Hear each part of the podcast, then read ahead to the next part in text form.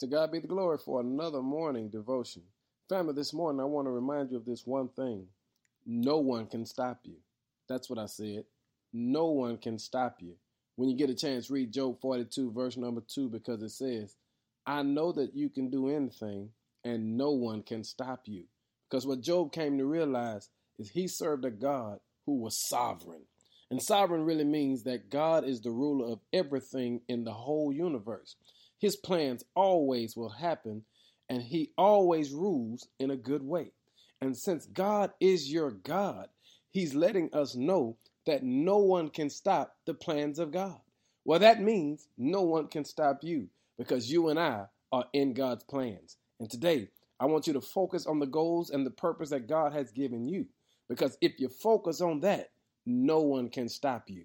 Trouble can't stop you. Your enemies can't stop you.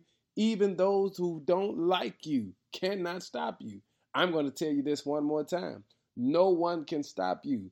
Walk proud today and give God some glory because you have a sovereign God on your side, which simply means He rules everything, the whole universe. And I want you to be powerful today because no one can stop you.